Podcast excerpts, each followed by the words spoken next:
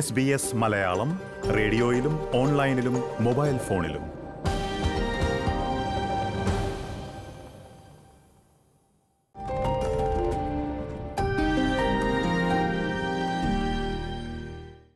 ഓസ്ട്രേലിയയിൽ ജീവിത ചെലവ് വർദ്ധിക്കുകയാണ്. ബാങ്കിന്റെ പലിശ നിരക്ക് തുടർച്ചയായി ഉയരുന്ന ഒരു സാഹചര്യത്തിലൂടെയാണ് രാജ്യം ഇപ്പോൾ കടന്നുപോകുന്നത്. ഇന്ധനവിലയും സാധാരണക്കാരന് താങ്ങാവുന്നതിലും കൂടുതലാകുന്നു. ഭക്ഷ്യസാധനങ്ങളുടെ വിലയും മുകളിലേക്ക് തന്നെ. ഒരു കുടുംബത്തിന്റെ ബഡ്ജറ്റിന്റെ താളം തെറ്റിക്കാൻ ഇതെല്ലാം തന്നെ ധാരാളം. നാണ്യപ്പെരുപ്പം ഇനിയും ഉയരുമെന്നും പലിശ നിരക്ക് വർദ്ധിക്കുമെന്നും ഇതിനകം തന്നെ അധികൃതർ മുന്നറിയിപ്പ് നൽകി കഴിഞ്ഞിരിക്കുന്നു. ഈ അവസ്ഥയെ നമ്മുടെ മലയാളി സമൂഹം എങ്ങനെ നോക്കിക്കാണുന്നു? അതുപോലെ തന്നെ നിലവിലുള്ള സാഹചര്യത്തെ നേരിടാൻ എങ്ങനെയാണ് തയ്യാറെടുത്തിരിക്കുന്നത്?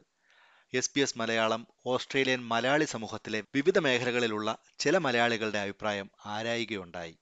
അവരുടെ അഭിപ്രായങ്ങളും ആശങ്കകളുമാണ് ശ്രോതാക്കളോട് ഇനി പങ്കുവയ്ക്കുന്നത്. നിലവിലുള്ള വിലക്കയറ്റം തങ്ങളുടെ കുടുംബ ബഡ്ജറ്റിനെ എത്രത്തോളം ബാധിച്ചു എന്ന് വിവരിക്കുകയാണ് വീട്ടമ്മയായ രമ്യ. ഞങ്ങൾ പണ്ട് തൊട്ട് തന്നെ കുറച്ച് എമൗണ്ട് ഇങ്ങനെ നമുക്ക് ഗ്രോസറി ഷോപ്പിങ്ങിനായിട്ട് മാറ്റി വയ്ക്കുമായിരുന്നു, ബഡ്ജറ്റിങ്ങിൻ്റെ ഒരു ഭാഗമായിട്ട്. അത് കുറച്ച് നാളുകളായിട്ട് ഞങ്ങൾ ഫോളോ ചെയ്യുന്നതായിരുന്നു. ഇപ്പോൾ നമ്മൾ ശ്രദ്ധിച്ചൊരു കാര്യം, ആ ഒരു എമൗണ്ട് വെച്ചിട്ട് ഇപ്പം നമ്മുടെ ഷോപ്പിംഗ് നടക്കുന്നില്ല, അതിൽ നിന്ന് കുറച്ച് കൂടുതലാണ് വരുന്നത്.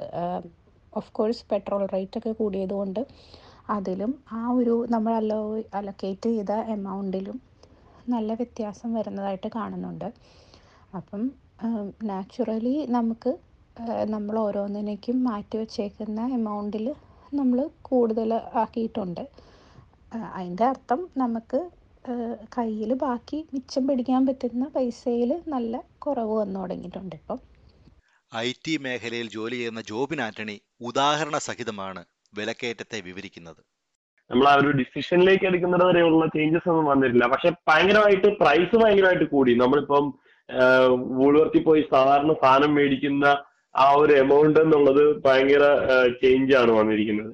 നമ്മൾ സാധാരണ പോയി ഒരു $150 ഒരു വീക്ക്ലി പർച്ചേസ് ചെയ്യുന്നത് ഏകദേശം ഒരു $250 വരെ ചേഞ്ച് ആയിട്ടുണ്ട്. നോർത്തേൺ ടെറിട്ടറിയിലെ ഡാർവിനിൽ ആരോഗ്യ മേഖലയിൽ ജോലി ചെയ്യുന്ന ഡിജോയ്ക്കാവട്ടെ തങ്ങളുടെ സാമൂഹിക ജീവിതത്തെ തന്നെ ബാധിച്ചു എന്ന അഭിപ്രായമാണുള്ളത്. നിലവില് ഇവിടെ നമ്മുടെ ഫ്യൂൽ പ്രൈസസ് ആണ് ഏറ്റവും അധികം നമ്മളെ ബാധിക്കുന്ന ഒരു സംഭവം. പ്രത്യേകിച്ച് എന്നെ പോലെ ഒരാൾ, ഞാൻ 25 കിലോമീറ്ററോളം ഡ്രൈവ് ചെയ്തിട്ടാണ് ഇവിടുന്ന് പോകുന്നത്. അപ്പം ഒരു ദിവസം average 50 kilometre drive to and fro drive ചെയ്യുന്ന ഒരാളാണ്. അപ്പം നേരത്തെ ഒരു $100 ആണ് നമ്മൾ ഫ്യൂവല് ഫില്ല് ചെയ്തുകൊണ്ടിരുന്നത്. ഇന്ന് ഓൾമോസ്റ്റ് $200 അല്ലെങ്കിൽ $210 ഒക്കെ നമുക്ക് ഫ്യൂവല് ഫില്ല് ചെയ്യാനായിട്ട് കോസ്റ്റ് വരുന്നുണ്ട്. അപ്പം അത് ശരിക്കും പറഞ്ഞാൽ നമ്മൾ അഫക്റ്റ് ചെയ്യുന്നുണ്ട്. കാരണം അത് നമ്മളെ അഫക്റ്റ് ചെയ്യുന്നത് കൂടുതലായിട്ടും സോഷ്യൽ ലൈഫിലാണ് അഫക്റ്റ് ചെയ്യുന്നത്. ഇപ്പം ഇതിപ്പോൾ നമുക്ക് നല്ല ഡ്രൈ സീസണാണ്. ഞങ്ങൾ ക്യാമ്പിങ്ങിനും മറ്റ് ട്രിപ്പൊക്കെ പോയിക്കൊണ്ടിരിക്കുന്ന ഒരു സമയമാണ്, സീസണാണ് ഇപ്പം. ശരിക്കും പറഞ്ഞാൽ നമ്മൾ ലോങ് ട്രിപ്പൊക്കെ എല്ലാം അവോയ്ഡ് ചെയ്യാണ്, കാരണം ഫ്യൂൽ പ്രൈസസ് കാരണം. ഇന്ധന വില വർധനവ് എങ്ങനെ പലവ്യഞ്ജനങ്ങളുടെ വിലയെ ബാധിക്കുന്നുവെന്നും ഡിജോ ചൂണ്ടിക്കാട്ടുകയുണ്ടായി. പിന്നെ മറ്റ് ഗ്രോസറീസ് ഇപ്പം നമുക്ക് ഈ ഇതുമായിട്ട് ബന്ധപ്പെട്ടിട്ട് ഇപ്പം നമുക്ക് മറ്റ് ഗ്രോസറീസിന്റെ പ്രൈസസും എല്ലാം അപ്പാണ്. അപ്പം അതും നമ്മളെ കാര്യമായിട്ട് നമ്മുടെ ഡേ ടു ഡേ ലൈഫിൽ അഫക്റ്റ് ചെയ്യുന്നുണ്ട്. എല്ലാത്തിന്റെയും പ്രൈസസ് ജനറലി ഈ ഫ്യൂൽ പ്രൈസസിന് ഡിപ്പെൻഡ് ചെയ്യുന്നുണ്ട്. എനിക്ക് തോന്നുന്നു ഇപ്പം നമ്മൾ വീട്ടിൽ നമ്മൾ എന്തെങ്കിലും ഒരു മെയിൻ്റനൻസ് വർക്കിന് വിളിച്ചാൽ പോലും എല്ലാത്തിനും നമുക്ക് കിട്ടുന്ന കോട്ട് നല്ല എബവ് ആവറേജ് കോട്ടുകൾ എല്ലാത്തിനും നമുക്ക് ഇപ്പം എന്തെങ്കിലും മെയിൻ്റനൻസ് കാര്യങ്ങൾക്കാണെങ്കിൽ പോലും ചെയ്യുന്നത്. അപ്പോൾ ഇൻഫാക്ട് അത് എല്ലാ മേഖലയിലും അഫക്റ്റ് ചെയ്യുന്നുണ്ടെന്നുള്ളതാണ് ഒരു വാസ്തവം. അതേസമയം പലിശ നിരക്കിന്റെ ആഘാതം വരാൻ പോകുന്നതേ ഉള്ളൂ എന്ന മുന്നറിയിപ്പാണ് ജോബിൻ ആന്റണി നൽകിയത്. പിന്നെ കുറെ സാധനങ്ങളൊന്നും ഇല്ലാത്തത് കൊണ്ട് മൊത്തത്തിൽ ഭയങ്കര നന്നായിട്ട് വില കൂടിയിട്ടുണ്ട്. അങ്ങനെ ഒരു ചേഞ്ച് വന്നു. പിന്നെ ഈ പലിശ നിരക്ക് കൂടിയതിന്റെ ഇമ്പാക്ട് ആക്ച്വലി വരാൻ പോകുന്നല്ലേ ഉള്ളൂ. ആ ഇമ്പാക്ട് വരാൻ പോകുന്നത് ആരെങ്കിലുമൊക്കെ ഓൾറെഡി ഫിക്സഡ് ആയിട്ട് ഇപ്പൊ 2 ഇയറിനോ 3 ഇയറിനോ ഒക്കെ നേരത്തെ ലോൺ എടുത്ത് സെറ്റ് ചെയ്തിട്ടുണ്ട്. നേരത്തെ 1.8നും 1.9നും ഒക്കെ സെറ്റ് ചെയ്തവർക്ക് ഇപ്പം ഇനി അത് 3.75, 4 പിന്നെ ഫിക്സഡ് ഒക്കെ 5ലേക്ക് പോവാന്ന് പറയുന്നത്. അപ്പൊ അങ്ങനെയുള്ള ഇമ്പാക്ട് വരും. ലോൺ എടുത്തവർ മാത്രമല്ല, വാടകയ്ക്ക് താമസിക്കുന്നവർക്കും പലിശ നിരക്ക് വർധനവിന്റെ ആഘാതമുണ്ടാകുമെന്ന് ഡിജോ ചൂണ്ടിക്കാട്ടി. ഇപ്പം ലാസ്റ്റ് വീക്കിലും ഒരു 0.5% വരെ അപ്പായില്ല, ഇനിയും കൂടുമെന്ന് പറയുന്നു. ഇപ്പം ഒബ്വിയസ്ലി റെന്റിന് താമസിക്കുന്നവരുടെ റെന്റ് കൂടും, കാരണം ലാൻഡ് ലോഡ്സ് റെന്റ് കൂട്ടാണ്ട് വേറെ നിവൃത്തിയില്ലാത്ത അവസ്ഥയിലോട്ട് വരും. മോർഗേജ് ഉള്ളവർക്ക് അവരുടെയും പ്രൈസസ് കൂടുതലാവും. അപ്പൊ ഇതിനെ മേക്കപ്പ് ചെയ്യാന്ന് പറഞ്ഞാല് വേറെ എന്തെങ്കിലും ഒരു സൈഡും കൂടെ കണ്ടെത്താൻ മാത്രമേ ഉള്ളൂ. നിലവിലെ സാഹചര്യത്തിൽ വീട് വാങ്ങുന്നത് ഉൾപ്പെടെയുള്ള കാര്യങ്ങൾ ചെയ്യുന്നത് 2 വട്ടം ആലോചിച്ചിട്ട് മാത്രമാകുമെന്ന് ട്രാൻസ്പോർട്ട് കാൻബറയിൽ ജോലി ചെയ്യുന്ന അനീഷ് മാത്യു മാണി പറഞ്ഞു. പിന്നെ ചിലപ്പം ഒരു വീട് മേടിക്കാൻ, ഇപ്പോൾ ഇൻട്രസ്റ്റ് ബേസിക്കലി ഇപ്പോൾ ഇൻട്രസ്റ്റ് റേറ്റ് എല്ലാം കൂടി നിൽക്കുകയാണല്ലോ, അപ്പോൾ ചിലപ്പോൾ ഒരു വീട് മേടിക്കാൻ ഞാൻ പ്ലാൻ ഉണ്ടെങ്കിൽ അപ്പോൾ അത് കുറച്ച് നേരത്തേക്കൊന്ന് തള്ളി വെക്കും. കാരണം എന്താണെന്ന് വെച്ചാൽ ഇൻട്രസ്റ്റ് റേറ്റ് കൂടി നിൽക്കുന്നത് കാരണം നമുക്ക് അതിൻ്റെ അടവുകളും ബാക്കിയുള്ള കാര്യങ്ങളും നമുക്കൊന്ന് മാനേജ് ചെയ്യുവാനായിട്ടുള്ള ടൈമാണ്. അതിനുവേണ്ടി നമ്മളത് മാറ്റിവെക്കാൻ സാധിക്കും. എന്തൊരു കാര്യത്തിനും നമ്മൾ ഇറങ്ങിയാലും സാമ്പത്തികമായിട്ട് നമുക്ക് ചിലവുള്ള എന്ത് കാര്യത്തിന് ഇറങ്ങിയെന്ന് പറഞ്ഞാൽ നമ്മളൊരു 2 വട്ടം ചിന്തിച്ച് അതിന് ഏതൊക്കെ നമുക്ക് എങ്ങനെയൊക്കെ അത് മാനേജ് ചെയ്യാൻ പറ്റുമെന്നുള്ള കാര്യം നോക്കിയായിരിക്കും നമ്മളത് ചെയ്യുന്നത്. ഇനിയും പലിശ നിരക്ക് കൂടുകയാണെങ്കിൽ യാത്രയുൾപ്പെടെയുള്ള കാര്യങ്ങൾ ഒഴിവാക്കേണ്ടി വരുമെന്ന കാര്യവും അനീഷ് പങ്കുവച്ചു. ഇനിയും പലിശ നിരക്ക് കൂടിയാൽ ഒബ്വിയസ്ലി ജീവിത ചെലവ് നമ്മൾ കുറയ്ക്കാൻ ശ്രമിക്കും. അത് ബേസിക്കലി അത് എല്ലാ കാര്യങ്ങളിലും, അത് ഇപ്പം ഫുഡിലാണെങ്കിലും കുറേ കാര്യങ്ങൾ നമ്മൾ ആവശ്യമില്ലാത്ത കാര്യങ്ങളൊക്കെ നമ്മൾ കട്ട് ഡൗൺ ചെയ്യും. അതുപോലെ തന്നെ ഇപ്പോൾ ഒരു ഹോളിഡേ പോകാനായിട്ടൊരു പ്ലാൻ ഉണ്ടെങ്കിൽ അത് നമ്മൾ മാക്സിമം അവോയ്ഡ് ചെയ്യും. പക്ഷേ ഒഴിച്ചുകൂടാനാവാത്ത സമയം നമ്മൾ പോയേ പറ്റത്തുള്ളൂ. എന്നാൽ വിദേശയാത്രയുടെ കാര്യത്തിൽ നിലവിലെ സാമ്പത്തിക സാഹചര്യം ഒരു തടസ്സമാകില്ല എന്ന അഭിപ്രായമാണ് ഡിജോയ്ക്കുള്ളത്. അതിനായി വ്യക്തമായ ഒരു കാരണം കൂടി ഡിജോ ചൂണ്ടിക്കാട്ടി. കോവിഡ് കാരണം കൊണ്ട് ഒത്തിരി പേരും, ഒരു മോർ ദാൻ 90% ആൾക്കാരും ഈ ലാസ്റ്റ് 3 ഇയേഴ്സിൽ നാട്ടിൽ പോകാത്ത ആൾക്കാരാണ്. അതുകൊണ്ട് തന്നെ എല്ലാവരും ഇപ്പം ഇതായാലും ബോർഡറെല്ലാം ഓപ്പൺ ആയി കഴിഞ്ഞതിന് ശേഷം നാട്ടിൽ ഇപ്പം കുറേ പേര് പോയി വന്നു. ഇനി ഡിസംബർ ജനുവരിയിലേക്ക് ഒരുമാതിരിപ്പെട്ട നല്ലൊരു ശതമാനം ആൾക്കാരും ടിക്കറ്റൊക്കെ ബുക്ക് ചെയ്ത് പോകാനിരിക്കുന്നവരാണ്. അതെനിക്ക് തോന്നുന്നു ഇത്രയും ഗ്യാപ്പ് വന്നുകൊണ്ടും എല്ലാവർക്കും നാട്ടിലൊക്കെ പോയി പാരൻസിനെയും എല്ലാവരെയൊക്കെ ഒന്ന് കാണാനുള്ള ഒരു ഇതുകൊണ്ടും ഒക്കെ ഇപ്പം നിലവിലാരും കട്ട് ചെയ്തൊന്നും കേട്ടിട്ടില്ല. പക്ഷെ ഡെഫിനറ്റ്ലി എയർ ഫ്രയേഴ്സൊക്കെ ഏതാണ്ട് ഡബിളായി. നമുക്ക് ഇവിടുന്ന് നേരത്തെ ഒരു $1,200 നമുക്ക് 2 and 4 ടിക്കറ്റ് കിട്ടുമായിരുന്നു.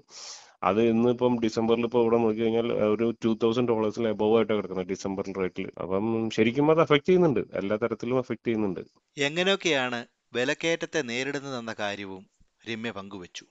നേരത്തെ എന്ന് വെച്ച് കഴിഞ്ഞാൽ നമ്മൾ കടയിലൊക്കെ പോകുമ്പം നമ്മൾ ഇപ്പം ഫോർ എക്സാമ്പിൾ ഒരു പഞ്ചസാരയാണെങ്കിൽ പോലും നമ്മളൊരു സ്ഥിരം വാങ്ങിച്ചുകൊണ്ടിരുന്നത് തന്നെ അങ്ങ് ഒന്ന് നോക്കാതെ എടുക്കുന്ന ഒരു ശീലമായിരുന്നു. ഇപ്പം ഒന്ന് പൈസയൊക്കെ ഒന്ന് നോക്കി തുടങ്ങി ചെറുതായിട്ട്. അങ്ങനെ ചില ചേഞ്ചസ് ഒക്കെ വരുത്തി നോക്കി കുറച്ചൊരു ഗ്രോസറി ഷോപ്പിങ്ങിനൊക്കെ എന്താണ് എല്ലാ ചെറിയ എമൗണ്ടും കൂടിയാണല്ലോ വലിയ എമൗണ്ട് ആവുന്നതെന്ന് പറയുന്ന പോലെ എവറിത്തിങ് മാറ്റേഴ്സ്. സോ അങ്ങനെ ഒന്ന് ട്രൈ ചെയ്തു. പിന്നെ ഞങ്ങൾ പച്ചക്കറികളെല്ലാം ഇവിടെ ലോക്കൽ മറ്റേ വെജിറ്റബിൾ ഷോപ്സ് പോലെയുള്ള അങ്ങനത്തെ സ്ഥലങ്ങളിൽ നിന്നൊക്കെ ഒന്ന് വാങ്ങിച്ചു നോക്കി. പിന്നെ സീസണൽ എന്തൊക്കെയാണ് ഫ്രൂട്ട്സ് ആൻഡ് വെജിറ്റബിൾസ് നോക്കിയിട്ട് അങ്ങനെ മേടിക്കാനും തുടങ്ങിയിട്ടുണ്ട്. പിന്നെ ഈ മീറ്റാണെങ്കിലും ചില കട്ടുകൾക്ക് പൈസ കുറവുണ്ടല്ലോ ബുച്ചർ ഷോപ്പിലൊക്കെ പോവുകയാണെങ്കിൽ. അപ്പം ചിലപ്പോൾ ഇച്ചിരി എന്താ പറയണേ അതിൽ ഇത്തിരി വർക്ക് കൂടുതലുണ്ടാകുന്നേ ഉള്ളൂ, പക്ഷേ വില വ്യത്യാസം ഉണ്ടെന്നൊക്കെ കണ്ടിട്ട് ഞങ്ങൾ അങ്ങനെയൊക്കെ ഒന്ന് ട്രൈ ചെയ്ത് നോക്കി. നിലവിൽ വളരെ വലിയ മാറ്റങ്ങൾ കുടുംബത്തിലേക്ക് കൊണ്ടുവന്നിട്ടില്ല എന്ന് സമ്മതിച്ച രമ്യ ഇനിയും വിലക്കയറ്റം കൂടുമെങ്കിൽ മറ്റൊരു പ്ലാൻ സ്വീകരിക്കുമെന്നും പറഞ്ഞു.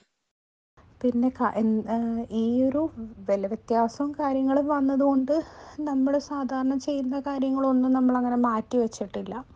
ഒരു യാത്രയോ അങ്ങനെയൊന്നും നമ്മളധികം അങ്ങനെ ഇപ്പോൾ സാക്രിഫൈസ് ഒന്നും ചെയ്തിട്ടില്ല. ഇനിയിപ്പം കൂടുതൽ ചേഞ്ചസ് ഒക്കെ വരും, ഒത്തിരി പൈസയ്ക്ക് വ്യത്യാസമൊക്കെ വരുവാണെങ്കിൽ എന്ത് ചെയ്യുമെന്ന് പറഞ്ഞാൽ മേ ബി ഒന്നും കൂടി സ്ട്രിക്റ്റ് ഒരു ബജറ്റിങ്ങും കാര്യങ്ങളൊക്കെ ആയിട്ട് മുന്നോട്ട് പോകും എന്ന് തന്നെയാണ് വിശ്വസിക്കുന്നത്.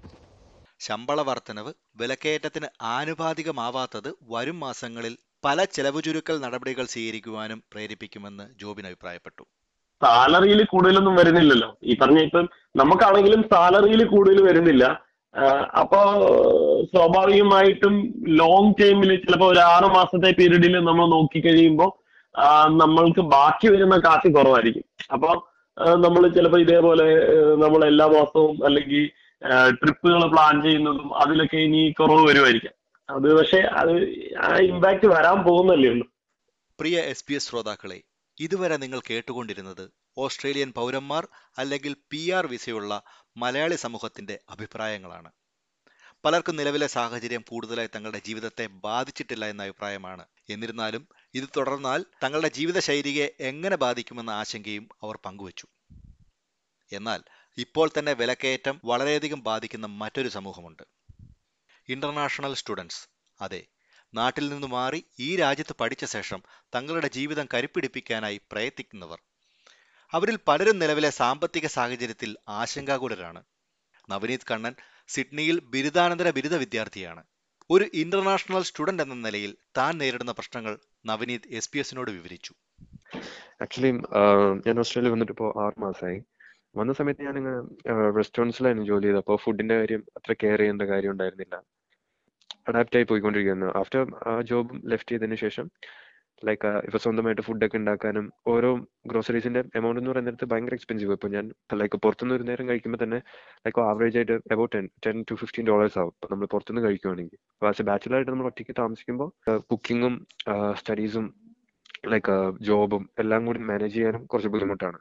അപ്പോൾ മെയിൻലി ഇപ്പം എന്താ ചെയ്യുന്നത് വെച്ച് കഴിഞ്ഞാൽ നമുക്ക് പുറത്തുനിന്ന് മേടിക്കുക തന്നെയാണ് പറ്റുള്ളൂ. ലൈക്ക് ഫ്രോസൺ ചപ്പാത്തീസ്, പിന്നെ കറി ആണെങ്കിൽ ഇങ്ങനെ പാക്ക് ചെയ്തത് ലൈക്ക് $3-4 ഈച്ച്. അതും ഒരു സെർവിങ്സ് ഉണ്ടാവുള്ളൂ. അപ്പോൾ അതാണ് അഡാപ്റ്റ് ചെയ്ത് പോകാൻ പറ്റില്ല. നമുക്ക് ഇഷ്ടപ്പെട്ടത് കഴിക്കാനോ അങ്ങനെയാണെങ്കിൽ തന്നെ നമ്മുടെ എക്സ്പെൻസ് ഭയങ്കര കൂടുതലായിരിക്കും. ലൈക്ക് അറൌണ്ട് $200 ഫുഡിന് തന്നെ പോകും. പിന്നെ അക്കോമഡേഷൻസ് എന്ന് പറയുന്നത് മിനിമം $150 ആണ്. ഞാനിപ്പോൾ സ്റ്റേ ചെയ്യുന്ന സ്ഥലത്ത് അക്കോമഡേഷൻ റെന്റ് എന്ന് പറയുന്നത് $150 ആണ്. സോ അറൌണ്ട് $300 to $400 $300 എന്തായാലും ഒരു ആഴ്ചയിൽ നമ്മുടെ ലിവിങ് എക്സ്പെൻസ് ആയിട്ട് തന്നെ പോകും. പിന്നെ ട്രാൻസ്പോർട്ടേഷൻ, അങ്ങനെ ഓരോരോ എക്സ്പെൻസും കൂട്ടി വരുമ്പോൾ എന്തായാലും ഒരു അത്യാവശ്യം എമൗണ്ട് വരും. അതിനുശേഷം നമുക്ക് യൂണി ഫീ അടയ്ക്കേണ്ട വരും. നമ്മൾ അൺഎക്സ്പെക്ടഡ് ആയിട്ടുള്ള വേറെയും കുറെ എക്സ്പെൻസസും ഇടയ്ക്ക് കയറി വരും. അപ്പോൾ സേവിങ്സ് കുറയും. അങ്ങനെ കുറെ ഡിഫിക്കൽട്ടീസ് ഈ ടൈം പീരീഡിൽ വരുന്നുണ്ട്. ആഴ്ചയിൽ 20 മണിക്കൂർ ജോലി ചെയ്യാനുള്ള അനുമതി 40 മണിക്കൂറിലേക്ക് മാറ്റിയിട്ടും ഒരു ഇന്റർനാഷണൽ സ്റ്റുഡന്റിന് അത് പ്രായോഗികമാവുന്നില്ല എന്നതും ഒരു പ്രശ്നമായി നിൽക്കുകയാണ്. 40 hours നമ്മുടെ ഗവൺമെന്റ് നമുക്ക് അലൗ ചെയ്യുന്നുണ്ടെങ്കിലും നമുക്ക് ഫുൾ ടൈം ആയിട്ട് വർക്ക് ചെയ്യാൻ പറ്റില്ല. കാരണം നമ്മൾ സ്റ്റുഡന്റ് ആയതുകൊണ്ട് തന്നെ വീക്കിലി നമുക്ക് ക്ലാസ് ഉണ്ടാവും, മിനിമം 2 days ക്ലാസ് ഉണ്ടാവും. അപ്പൊ നമുക്ക് റെഗുലർ ആയിട്ട് ഇപ്പോൾ ഒരു പ്രൊഫഷണൽ ജോബോ അങ്ങനെ ഒരു 40 hours സ്ട്രേറ്റ് ആയിട്ട് നമുക്ക് വർക്ക് ചെയ്യാൻ പറ്റത്തില്ല.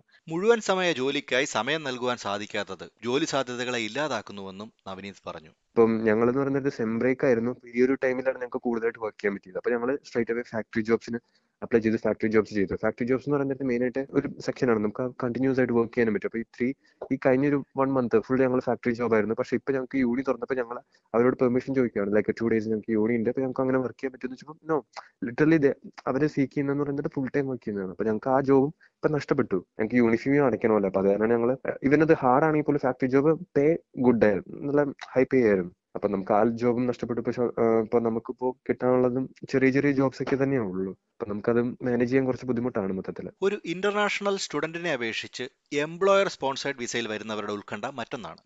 ഒരേ ഒരു ജോലി മാത്രം ചെയ്യാവുന്ന അവസ്ഥയിൽ ചെലവ് കൂടിയാൽ എന്താവുമെന്ന വിഷമത്തിലാണ് കാൻബ്രയിലുള്ള മേരി ദാസ്. ഞങ്ങൾ വന്നത് റീജിയണൽ സ്പോൺസേർഡ് എംപ്ലോയർ വിസയില 494 വിസയിലാണ് ഇവിടെ എത്തിയത്. എന്താണെന്ന് വെച്ചാൽ ഞങ്ങൾക്ക് ശരിക്കും പറഞ്ഞാൽ ഒരാളുടെ സാലറിയിലാണ് ജീവിക്കുന്നത്. എനിക്കിപ്പോൾ ജോലിയൊന്നും കിട്ടിയിട്ടില്ല. ഒരാളുടെ സാലറി എന്ന് പറയുമ്പോൾ അത് ഫിക്സഡ് സാലറിയാണ്. നിലവിലുള്ള സാഹചര്യത്തിൽ കൂടുതലായി പണം മാറ്റിവെക്കാനായില്ലെങ്കിൽ PR ലഭിക്കുമ്പോൾ തങ്ങളുടെ സ്വന്തം വീട് വാങ്ങുന്നതിനായുള്ള ഡിപ്പോസിറ്റ് കണ്ടെത്താനായി ബുദ്ധിമുട്ടുമെന്നും മേരിദാസ് അഭിപ്രായപ്പെട്ടു.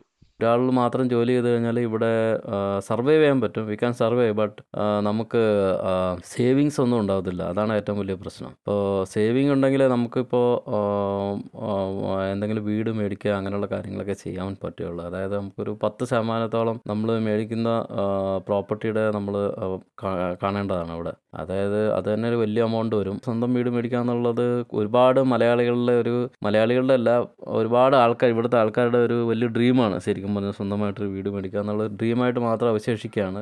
നിലവിലെ സാമ്പത്തിക സാഹചര്യം മലയാളികളുടെ ജീവിതത്തെ മാത്രമല്ല സ്വപ്നങ്ങളെ വരെ ബാധിക്കുമ്പോൾ ഇനിയുമുള്ള ഓരോ വർധനവും നമ്മൾ നേരിടേണ്ടത് മികച്ച സാമ്പത്തിക ആസൂത്രണത്തോടെയാവണമെന്ന് എല്ലാവരും സമ്മതിക്കുന്നു.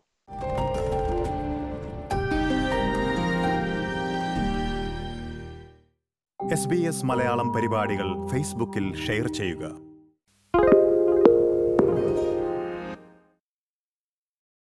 Why do people want to be at work? To feel heard, appreciated, part of something.